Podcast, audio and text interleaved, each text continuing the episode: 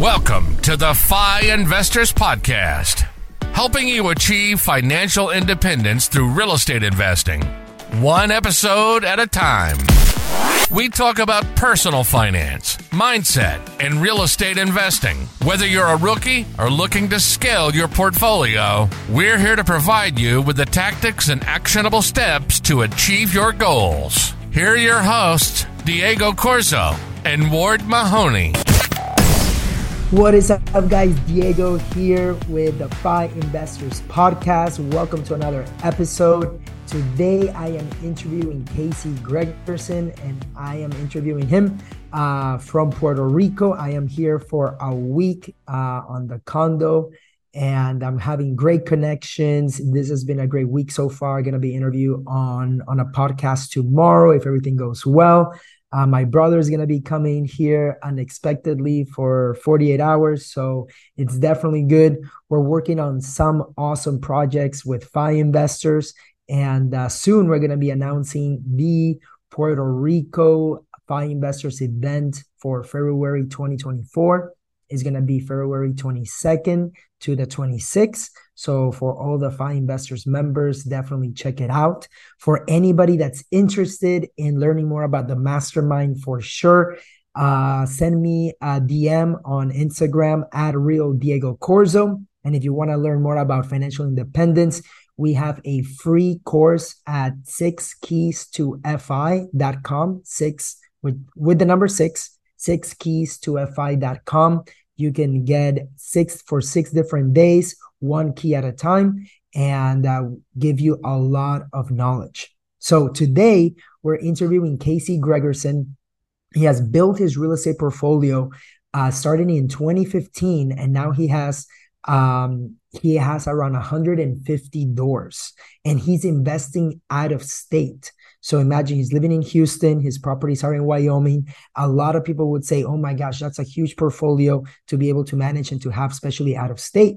People usually get over, like they get stuck in analysis paralysis. And this podcast is going to help you out because we share about how he's been able to fund it with local banks uh, dealing with contractors, how he's built his property management team, and be able to create the leverage to get him to 150 doors. So this is an amazing podcast. You're going to be learning how you can scale your portfolio. So without further ado, let's get started. What is up, Casey? Welcome to the FI Investors Podcast. How are you doing today? Doing good, Diego. Good to be on here. Good to see you. Yes, sir. Yes, sir. I know we had you uh, a couple of weeks ago on the FI Investors Mastermind. Uh, as a guest, you share an incredible story, gave incredible tips on how you're funding your deals, um, and and also your story about how you started investing in real estate, were able to leave corporate America, and how you've grown your portfolio. So, uh, for the audience here, tell us a little bit about um, a little bit about what your portfolio looks like now um, so that everybody gets to hear a little bit about that and then we'll work backwards uh, on on your story. Yeah you bet. So where we're at now i like i like that strategy. That's a good way to do it diego. So yes. um, it's an easier way to frame it all up right? You, you know the ending. So i guess where i sit today is we uh, own and manage around 150 units of my portfolio and that's just one i've grown kind of organically which I can kind of talk about how I got to that point. But but we now go direct to seller, so we do um, do a ton of marketing to find our own off market deals, and then with those deals, we will either wholesale them, we will fix and flip them ourselves sometimes, sometimes we'll wholesale them. Um, and some of them will hold for either our rental portfolio or uh, a fund that I'm actually uh, raising right now, and we'll we'll buy the properties in the fund. So so we get all those deals, we fix them up. We actually do contractors in house, which is another thing I can get into, but we've just kind of over years of dealing with headaches with contractors, we found it easier to bring them in house and have a little bit more control mm-hmm. of that mm-hmm. process. And then the kind of the last thing we do is we do property management in house because again, wanted to have a little bit more control of the process and, and and it took time, but we built out a system to where we could do it in house, a for the savings. And and the biggest thing though is just the quality control. So we do all that in house and mm-hmm. yeah, that's where we're at today.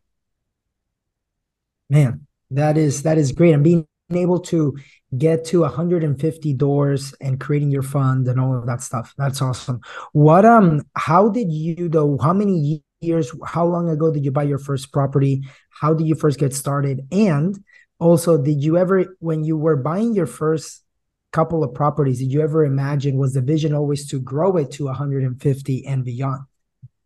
Yeah, it wasn't. Um, yeah, it definitely wasn't. That's kind of funny, and I and I've kind of evolved over the years too. I remember I first read Rich Dad Poor Dad like a lot of people, or and just listen to different things. It's like, hey, gotta write your goals, set goals, have a number in mind. And I was always kind of like, I'm just gonna hustle and do as much as I possibly can and do everything I can with the time I have.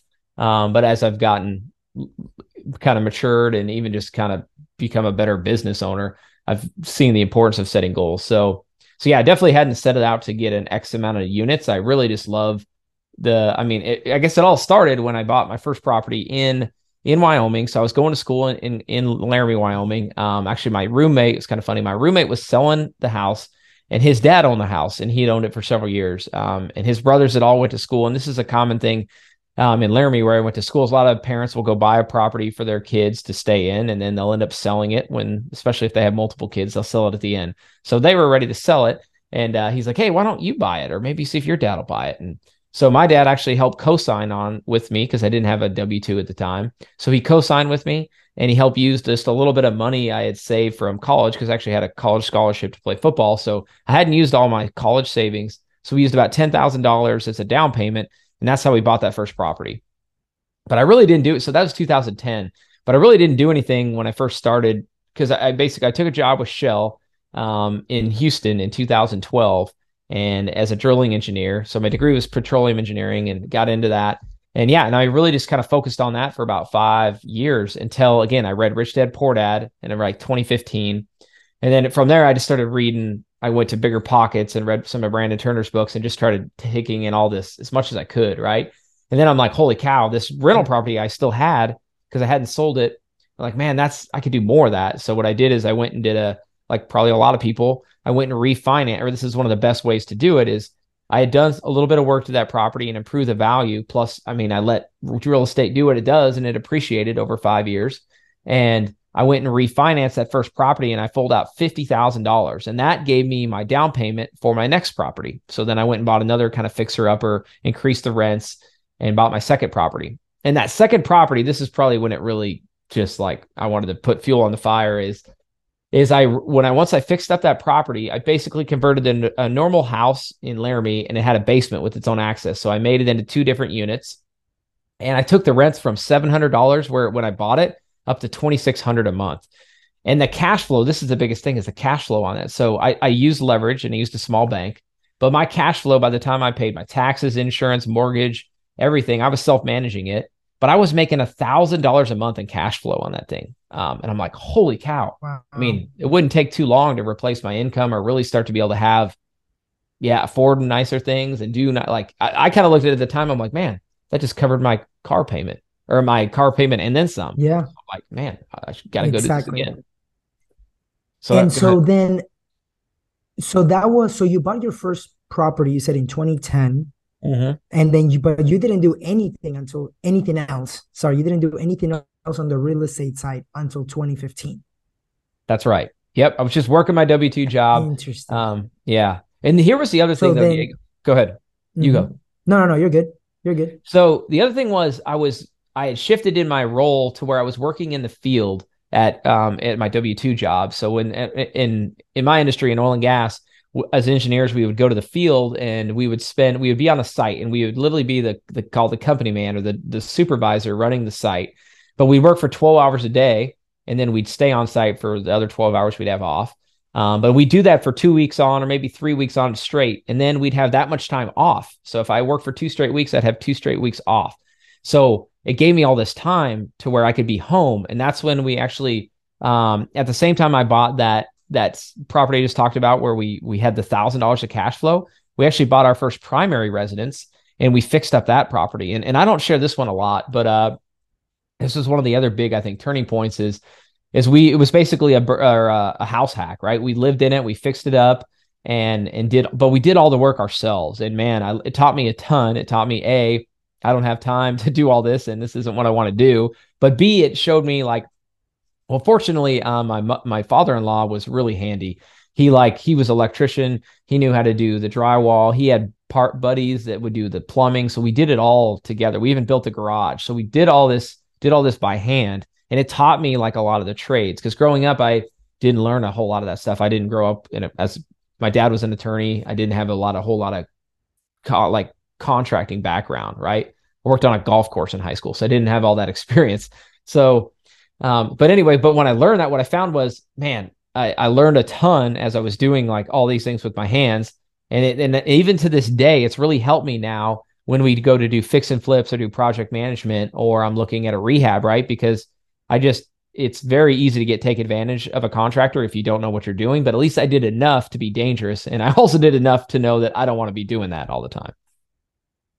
Yeah. Yeah. And that is important because at this point, you're learning uh, you're a little bit more hands-on and mm-hmm. then you can make sure that when you're talking to contractors that they're explaining to you things the right way so that you don't get taken advantage of in in the future you know some of the cost all of that stuff one thing that you mentioned earlier that i thought was interesting was that um, it was common for uh, for the parents to buy a property for their kids when they're going to college. That's one of the things that i wish that i did with with my dad when when i went to fsu it would have been amazing to buy uh to to be able to have been able to buy a duplex let's say and then i can live on one side rent out the others live with roommates all of that stuff. But one thing that i did like is that you let what you mentioned was let, that you let real estate do its thing right? Mm-hmm. which is the re- real estate later will be will continue to appreciate and then you being able to borrow from the equity that's yep. one of the cool things about real estate is uh and being able to refinance right it's something that number one you don't pay taxes on it when you do a cash out refi you don't pay taxes on yep. on that money and for you being able to equal like 50,000 or um, I I was able to take around 160,000 from my first house hack back in 2014 and um, and using that right it's like salaries that some people might make that in 3 years I was able to do that just from the equity of that bank. So I mean from from the equity of that house. So yep. that was really cool. So then as you began to buy your second, third property and stuff, when did you begin to actually scale or realize that um, you could continue to grow this into more properties? Yeah, good, great question. I mean, and the, the big hurdle was what you just talked about. It's that big down payment or that the cash you need to get. And this would prevent so many people from getting started. Um, but again, that's just a common one that a lot of people, I was just talking to some people at a conference this week. I'm like, home equity line of credits, that is the first thing everyone should do. You know what I mean? If you have a house with equity, go get a line of credit on it because that's usually, I mean, even even now with higher interest rates, like you should still be able to, if you do real estate right, you should still be able to beat eight percent borrowing, right? So, so that was the first one I did is I went and borrowed against that that property, um, and then I think I did it with my primary residence at once I fixed it up. But I've always, to answer your question, how I really scaled was through leverage and again, I kept my W 2 job for a long time because of this, because A, I could use leverage and I could continue to work with small banks. And, and I guess that's probably the other big catalyst is what I did is that one property I just I keep going back to the second one where I got the rents up and I cash flowed a thousand bucks a month. What I did is I didn't go to a big mortgage company. I went to a small bank and did that deal. And the cool thing was the small bank actually did the commercial loan, which a lot of people don't know this. You can get, I got a commercial loan to buy it and fix it up. And then that same small bank had a secondary market mortgage option to where once I was done, they did the refinance for me all in house in the same bank. They actually saved on the fees to where I could actually go 30 year and and lock it up at a fixed rate. But the key is wow. I was talking to a small bank, right? Which I didn't know at the time, but now I know. And after doing this for years, is that was so important to make that relationship. I worked with a small bank that understood. He got to know me.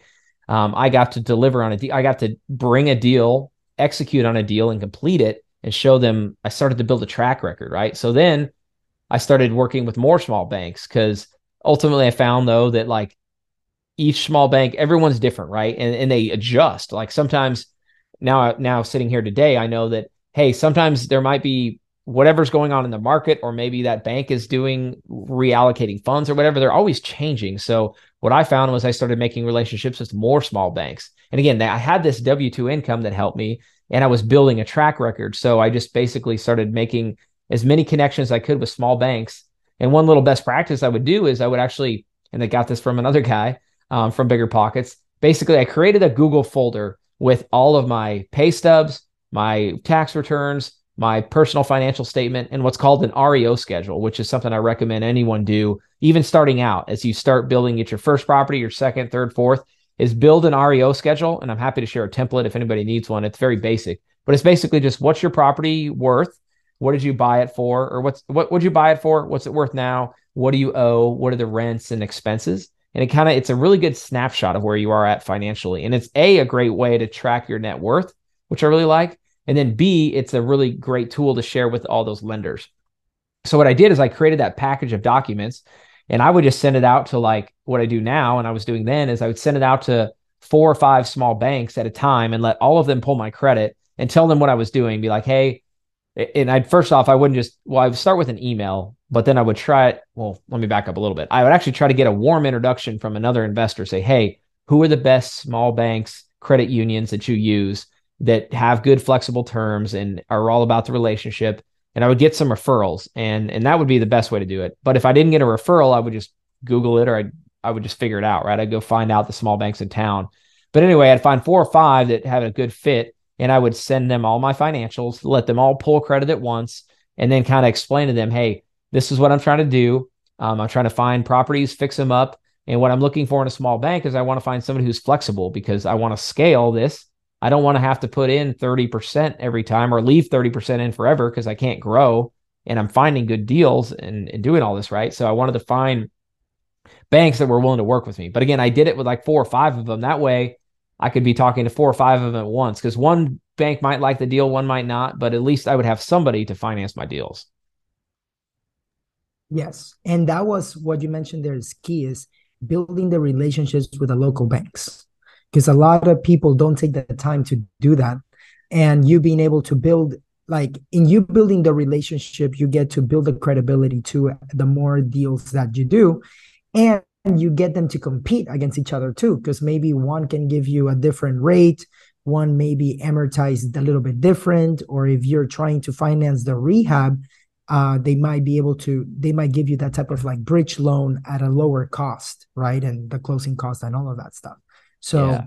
that's awesome Perfect. that's awesome yeah and where I was gonna now that was helpful because where I was gonna go with that is because your initial question was scaling right so I was trying to scale mm-hmm. with small banks um, and again, when I talk to these small banks, be like, hey, I the only way I can scale is if I can a put either less money down or when I buy something, you can let me refinance and get my capital back faster. That was the only way I could scale putting 25 to 20% down each time. So that was one strategy. But the second strategy was starting to raise private money. So I just started just started telling friends and family what I was doing and showing them some of the numbers and being and what I eventually started doing, which worked really well, was I would bring in, I would go find a small bank and then I'd work with a private money lender. So the small bank would fund 70 to 75% of the front end. And then I would go work with a private money lender and say, hey, I'll give you a second position loan on the property and you put that other 20 to 30% down. That way I could be in a deal with no money down, but still be able to take deals down. Because the other thing too is you got to build liquidity, right? Like I don't want to put all my liquidity into my next deal because then I've got no cushion, right? So I was trying to fund deals with 100% with again the bank and private money lender. So that's another way that I kind of combined that and moved in. And another cool thing I did, which I, I, was actually again talking this week with people, and they said they hadn't heard of this people doing this as much. But once I built a couple rental properties and they had some equity, um, and I didn't want to necessarily go tap into that equity, what I would do is for that second line of credit to re- to better secure and better grow I would actually go get a second lien on an on existing rental property. And I would and what I found is a lot of the private money investors that I worked with like this asset better because when you invest on a fix and flip, there is some inherent risk of like you've got to flip it, right? And you've got to fix it up and there's contractors and there's there's some things that could absolutely go wrong, right? Hopefully you're buying at a what we do is we buy at a big enough discount that we should be fine either way. But there is some risk until you fix it up, the value might not quite be there. So what we would do is we would actually go secure them on an existing asset that's cash flowing that might have 20, 30, 40% equity.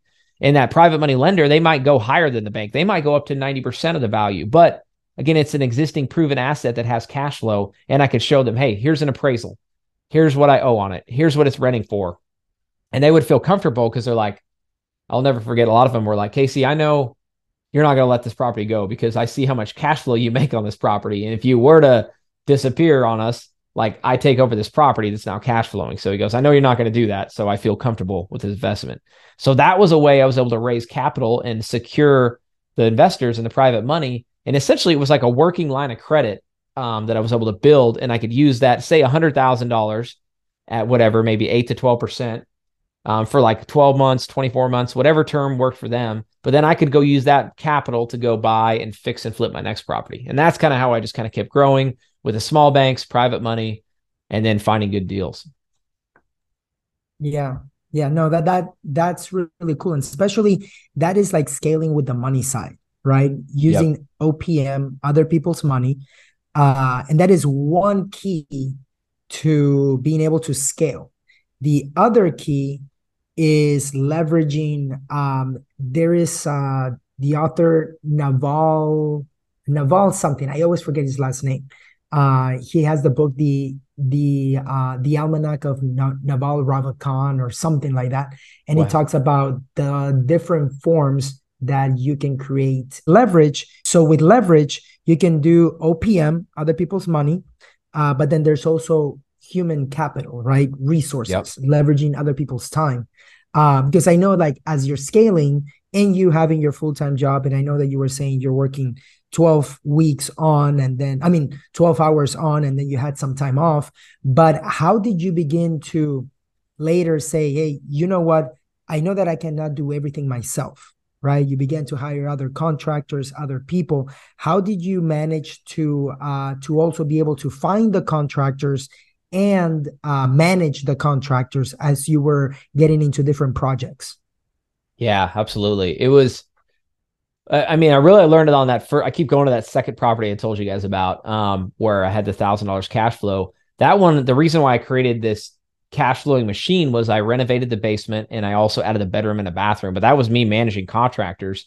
And um, I mean, I I basically what I did on that first one was I went to a GC and I got a quote from him and I was like, holy cow, that just kind of blew up my budget. I can't really afford a GC. So I was like, all right, I guess I got to figure out how to GC it myself. And, and I was in Texas and I was working in the field on a, on a drilling location. And, uh, and it was, it wasn't always the smoothest, but basically while I was home is I would go down there and I would, um, I would, well, really, I guess I had, I'd own a couple properties.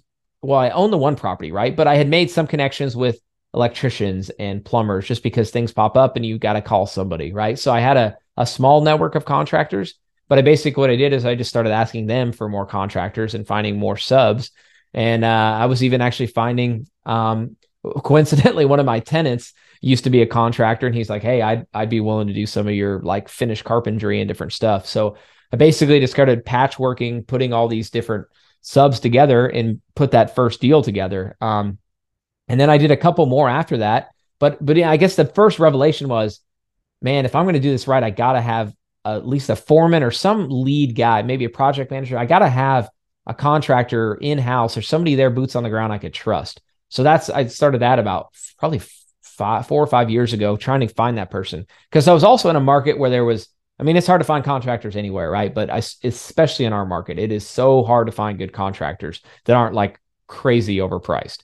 So I was like, I got to bring it in house. So what I did is I went and found that first contractor. And again, we've gone through several of them over the years. It's not an easy, it's a hard, very hard role to hire for. But eventually we've been able to bring our contractors in house. And I mentioned today too, today where we're at today is we've got actually three sets of crews in Wyoming, one in the north, one in central, and one in the south. But initially that was just me finding a, a foreman or just a contractor, finding one guy who could do a lot of things. He was a handyman, or I mean, he could do the handyman stuff. He could do framing. He could do drywall. He, kind of a jack of all trades. That was my first hire, right? Mm-hmm. That guy could do everything. And then as I scaled, I started building around him. And really, I started letting him build his team, right? Like I found the right guy who knew the hmm. trades, and I was like, you go build the team. And naturally, those guys are used to doing that anyway. So I let them kind of build the team. Yeah. That was kind of how I built my first, really, the construction crew, because that's always been probably the hardest thing to scale from. Because again, I still live in Houston today and invest in Wyoming. I didn't even mention that, but all my, my, all 150 properties other than one is all in Wyoming and Montana. Every, wow. and just the one is here in Houston where I live. So, so again, finding contractors, finding the boots on the ground. Um, and I would say the second thing is agents. Like I just started working with agents over the year. I mean, those guys are that's what they do all day, every day, and created those relationships to where they were either a finding me deals, helping make contract referrals. When I go to fix and flip a property, I would bring them in. I I've to this point I've intentionally not became a broker and agent because a um, yeah, I don't make as much. I don't get to keep that 3% on that flip or whatever, but I get to give that to an agent who is able to be, he's another boots on the ground guy for me that'll go look at a property if I find something off market. He'll go walk it for me. Um, he can make contract referrals. He can also just give me the ins and outs of the market that I'm never going to know, right? Like I'm in all these different markets mm-hmm. in Wyoming. I don't intimately know every single one of them, but these agents do. So those were kind of the other exactly. big component of my team without and I could talk more about sales, but that's our, how we built our sales team. But that was how I kind of built the contracting yeah. and and agents. Yeah, no, I think that that's really good, especially because uh, a lot of people would say, no, I don't want to like. I'm gonna get my license because I don't want to pay that three percent or two percent, whatever that is. But if you're letting them, if they're the expert right you're leveraging something so that you don't have to take that time to do that and then you can do what you can do best right? Absolutely. Rather than trying to get to know the market because they're the ones that are out there every single day doing the sales, right? Yep. Um, so that's really good. The the other thing then, as you were building your contractors, and especially since you are in Houston, I want to ask you two things. Uh, number one, how did you pay? Like, how do you pay your contractors? Because I know that some people have different ways different structures like do they send you pictures and also how do you manage the quality um, from you from from those flips and stuff knowing that you're in houston uh, and your properties are in wyoming because a lot of people use that excuse right yeah. oh i cannot do a flip out of state i i need to be there i need to see everything uh, but you haven't let that stop you absolutely and it's not one i would take lightly it's not easy. And we still struggle to this day for accountability. I mean, to this, the biggest one is you get to the end of the project and you're just trying to tighten everything up, and it's so difficult to finish. And we still struggle with it. But I mean, really, what we've done, we've structured it a ton of different ways to where maybe it's just a GC and um, we're paying him a fixed rate and we have a work a, a, scope of work and he's accountable for that and if he's late there are fines and also if he fin well what we do one thing is if he's a week late, we charge, we take $500 off his bid. But if he's a week early, we pay an extra 500 bucks because time is money on these fix and flips. So that's one way to keep them incentivized to keep them moving. And then, yeah, it's just really documenting with photos and having documentation. But really, number one thing is you got to have somebody you trust boots on the ground. If you're going to try to do this from afar, you will get burned, or I don't know, it's very likely to get burned if you don't have somebody, even if you, yeah, I don't know. I, have been trust too trusting over the years, and I've been burned plenty of times. But I think you got to have somebody there who can represent you that you trust that will make sure that the little things are done, especially at the end of a flip or whatever it might be, to check on stuff. Right. So having, I think it's really important to have that critical team member, and and really you need to cut them in somehow. Either a they need to be motivated from like a profit share standpoint, or commission, or even equity. Like they've got to have some upside to where they want to they want to treat it like you would treat it because it's just really hard. You're never going to get a 1099 person to treat it like you would. Even an employee, it's it's difficult, right? So you got to give them some skin in the game to really get them to care about it. Yeah, and even the contract that's really good.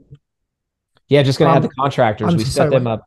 Yeah, I was just going to add the contractors. The last piece of that, because to kind of, I think what you're getting at is one way we've yeah. done it, or one tip I would say is we just bring in the if it's a GC or if it's an in-house guy, we give them a little piece of the profit share of the flip. Once it's done, we kind of say, hey, here's a bunch of me, or we define that, hey, you get 10%, 15%, whatever it is, profit share of it at the end for you finishing on time and on budget and trying to, that way we're both on the same side of the fence, you know?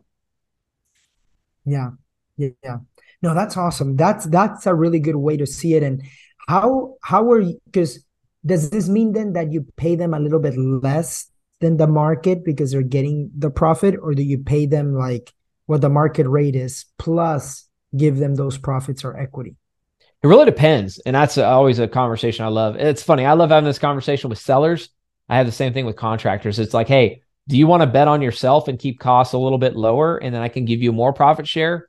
Or I've done it too where they're like, hey, we'll just pay it kind of market rate or pretty close to market um, and then giving them a smaller profit share. But the best way is, hey, why don't you bet on yourself? Do things. I've even found some contractors will do it at cost and and they won't and they'll just build all their margin on the profit share and that's the perfect really relationship because then they're both motive you're they're as motivated as you are to to keep this on budget and make it as profitable as you can yeah and also on time right because yes. sometimes uh there's like i don't even know if it's like parkinson's law or murphy's law there's one yep. law right that says like you will do if you give yourself a certain amount of time it will take you that certain amount of time to do that task right so if you yep. give yourself 20 minutes it'll take you 20 minutes if you take yourself if you give yourself an hour it will still take you an hour so uh, so i think that with the contractors uh, with the scope of work and everything i think that that's a really good idea and it will get them to finish the work faster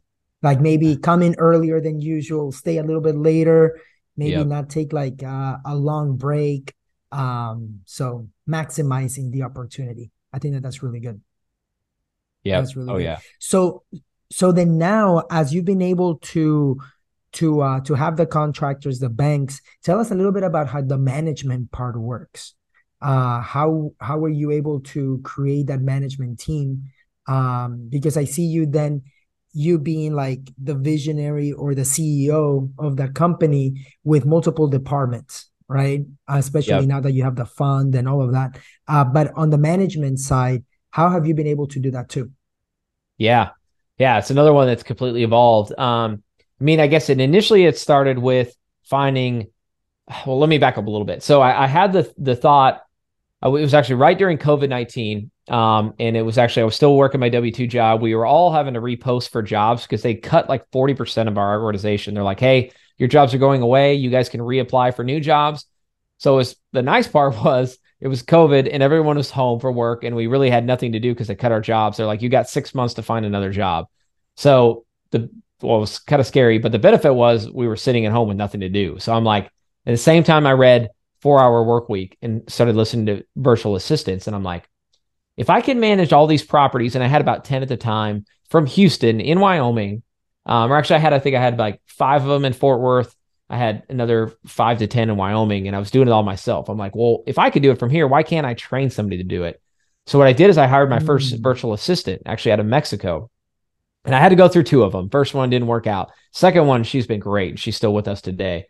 Um, but once I found her, um, what I did is I basically started writing out everything. Initially, it was just a Google Doc or a Word document for anybody. Like I just wrote down everything that I do in terms of property management, from from screening a tenant to um, or first off from marketing. How do i go find the tenants? Once i find one how do i screen them? Once i approve like once i'm already approve them how do i set up a lease? And then once they're in there how do we manage when they have an issue or how do they pay rent? And we had we were using a software. We were using buildium at the time and so i basically i'm like hey this is how i use my system and these are everything i do and then what i did is i brought in my property manager or this virtual assistant as a property manager and i taught him how to do everything and i recorded loom videos i mean if you guys aren't using loom that Loom is a complete game changer. Like literally all I did was just record yourself doing. If that's all you want to do to standardize something is just go record yourself doing it. It's very powerful and an easy way for anybody to get started. Mm-hmm. So I just started yeah, doing all those sure. and I, I was able to get property management off my place, off my plate and into a virtual assistant doing it. So that was kind of the first one I did. Mm-hmm. And then that first virtual assistant hired more people. So the cool thing is, is, and again, this was given to me by a mentor, is hey, once you train them, and then once they understand it, now they get to train the next person. And then they are going to iterate your SOPs. And they're the ones that are going to continue to own the process and iterate the process. Right. So those were kind of the first main hires. Um, so then I, at that point, I built out property management. Um, the next kind of big one I built out was my sales team, um, which we can go into again more details. That was to give you in a nutshell, that was me hiring a lead manager for somebody to take care of all the hold on, let me go bottom up. we we hired cold callers and texters to bring in leads. And then the next phase was I had a lead manager who got all the leads and they she screened them before they passed them on to me as the acquisition manager. Um, and I'm the one that does all the appointments. So the nice thing is I now just have to spend my time with somebody who's motivated, ready to sell their house and and ready to go, right? To where I don't have to spend all my time with people who maybe aren't even wanting to sell. Right. So those are kind of how I built out that organization um, in my sales, right? And then uh, and I had the contracting business, right? So those were kind of I built those three mm. out and I built out team members. And so I had a property and then I had a lead going fast here, but I want to kind of explain the structure. So on top of each one of those, I had a property manager that was accountable for everybody in property management. I had a project manager in charge of all my fix and flip and all my foremen. And then I had on the final one, I had my sales team, which I'm still in charge of that. I'm the main focal point, the acquisition manager, but then lead manager and VAs, right? And cold callers. So those were kind of my three pillars. Mm. But the next step was okay, I'm managing all those and I'm sitting in this seat on top of my sales organization. I need to find a COO. So that was the most recent one I did. And again, this all didn't happen. This was happening over a, approximately five years. But a year ago, I'm like, hey, I need to find a COO. And fortunately, I was able to promote somebody from within my company who was actually doing my marketing. And he, man, he was a rock star. He cared about my company as much as I did. So I was able to move him into the COO role, which finally, full circle to answer your question, that is finally allowing me to be a visionary and be able to create the vision for the company, be be like networking, finding new relationships, doing the big things, raising capital, doing the things I need to do to where now I have my COO and then I have again managers of each department. Yeah, Give that's awesome. That's creating the, the right leverage. Yeah, yeah, yeah, yeah. No, it's it's great, especially now with the COO being able to create that leverage, right? And um, there's a book uh called um Rocket Fuel where he talks about like the C having the visionary and the integrator, right? And that integrator taking on more of the COO role, um, so that you can still continue to grow that company, grow your portfolio. So that's awesome. That's awesome. And being able to, one of the things that I did like what you said was that you give that you empower your people to own that task or own that project, right? So it's mm-hmm. not you delegating, like micromanaging, but they have that ownership. So that's really good. And so then now what's uh what are what are your goals for uh for 2024 for the for your company, for your growth, all of that? Yeah. So another big kind of transition. I haven't even touched on this, which and you might people are probably thinking you're crazy, you're doing too many things, Casey, which I am at times, but just kind of the way we got to do. We're in a small market, so we have to be nimble and have to be able to do a lot of things. Is creative finance, right? So we've we found is our way to continue to stay relevant and continue to grow in this market with high interest rates is creative finance. And and we've been doing these for years too. And I, I was actually going to bring this up earlier when I was talking about scaling early on when I talked about small banks, private money well, the other way I was scaling was through creative finance, and I was finding sellers that were willing to sell the property on terms. Again, maybe it was me taking over their mortgage subject to, or another common one we would do is the seller. I told you about the investor doing the the equity. I would actually get a bank to fund 75%, and I would get the seller to carry back the 25%. If they didn't need all the money, they would just mm-hmm. carry back the 25% so I could buy the whole property, right? So that's a big thing we're doing now is we're just talking to a lot of uh, a lot of sellers, and we're just when I so when I get on an acquisition call, my pitch is pretty simple. I'm like, hey, I can buy your house, but I need to buy in this market where things are very volatile and interest rates are crushing us. We need to buy like 50 cents on the dollar. And I go, and I always tell them, I don't necessarily recommend that. Like, if you need it, we can do it, but I wouldn't recommend it. What I would recommend to me to get you market value for your house, and nobody's paying market right now because of the way the market's going, right? It's kind of dropping or it's a little bit flat, right? So I'll say we'll pay market value if we could do seller finance. So it's a good way that a lot of people are being more approachable to it. So anyway, so that's one big way we're take, continuing to take down more deals, and and then another big thing is just continuing to raise more private money. As I mentioned, the fund we're bringing in a more limited partners and just other private money investors to where what we have certainly found in Wyoming and even Montana now too is we're able to find the deal, fix it up, or rent it out, and they cash flow really well uh, which again, another thing I haven't touched on, but in Wyoming, the property taxes are very low and there's no state income tax and there's a ton of demand. So that all kind of breeds this like very strong cash flowing market. So what we found is if you play, we and we talked about this too. If you play the long game and let real estate do what it does, you're going to make money mm-hmm. over time. So a big yes. thing we're doing now is bringing in again limited partners, other private money lenders to invest um, in the in our fund to where we can buy stuff and hold it long term. Because again, the fix and flip can be up and down, right? But the long term, that long term play should always work over time. So we're bringing in more people to take on more deals like that, and um, and yeah, that's really the biggest way is we're just we're trying to because I guess I will say this too right now, and I don't know if everybody else is seeing this in their market, but again, because interest rates have gone high, right now we're sitting today and um, tomorrow's November 1st. It's the holidays. There's not, there's hardly any buyers right now. So we're one of the only buyers. So I think it's a great time to be buying because again, the competition that we've mm-hmm. faced for the last three or four years is gone. Like there's no retail buyers. Exactly. I mean, there, there are, but not many. So we're able to buy at a better discount. Mm-hmm. And my thought is, hey, now is a great time to buy because we're buying at a discount. If we can make numbers work now at 8% interest rates or do creative finance, whatever we need to do, but let's acquire assets now because when interest rates come back down, ever all these buyers that are sitting on the sideline, they're going to be back in and they're going to be driving prices up like it's been the last couple years. So I think it's a great opportunity mm-hmm. right now to be buying.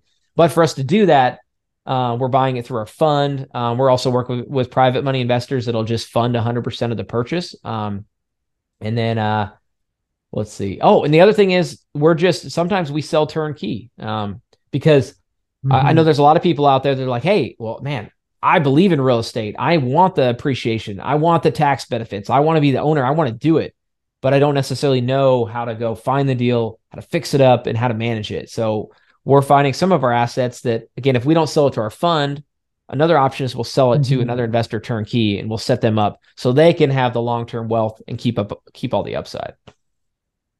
That's awesome. That's awesome. And so then um where can people where can people find you? Because I know you've you've given us a lot of knowledge. We talked about the contractors, the banks, scaling, your org chart, how you're finding properties, all of that stuff.